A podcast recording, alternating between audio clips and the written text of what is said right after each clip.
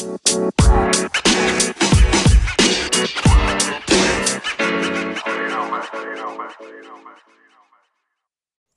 is Dr. David Shine, and welcome to Business Law 101. Um, one of the more interesting criminal cases is uh, Kyllo.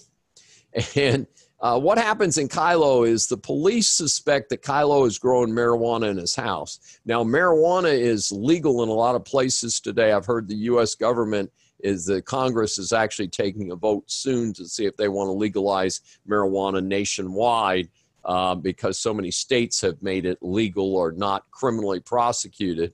And it's raising some issues because people can't legally buy it in Oregon and then transfer to and then travel to Texas where it's illegal and so forth. In any event, uh, Kyllo's uh, uh, growing marijuana in their house. They're probably using a lot more water, but they're one of the ways you do this is you put tinfoil in the windows, and you then um, plant. You put uh, sunlights, uh, special grow plant lights all around the house. Well, what happens is that heats the house up. The house has it, it bleeds through the walls and so when they go by with this thermal imaging device, the house glows because it's much hotter than the nearby houses because they're cooking the plants. They're, you know, obviously uh, growing the plants.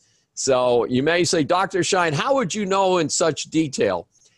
I actually have been in one of these houses after the police had taken the marijuana plants away. It was very interesting, a very sad story. Um, a friend of mine was a school teacher, and she had two bad sons. And uh, one of the two bad sons was growing marijuana in a little tract home up in the woodlands. And uh, after the police had taken him away and put him in prison, and uh, t- they took the plants and the grow lights and there was still a little bit of furniture left. So my friend called me and said, I've got this horrible situation. I have a van.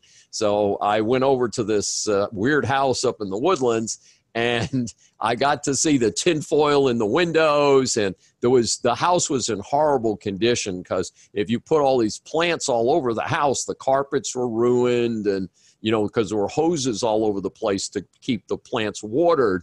Because you put a lot of uh, heat lamps over the plants, the plants burn a lot of water too. So anyway, it, the house was was quite total, but I guess the landlord gave her the opportunity to come take some personal effects out of the house, and that was my responsibility to help her take this stuff to a, um, a storeroom that she had rented, and that's that was my limited uh, responsibility.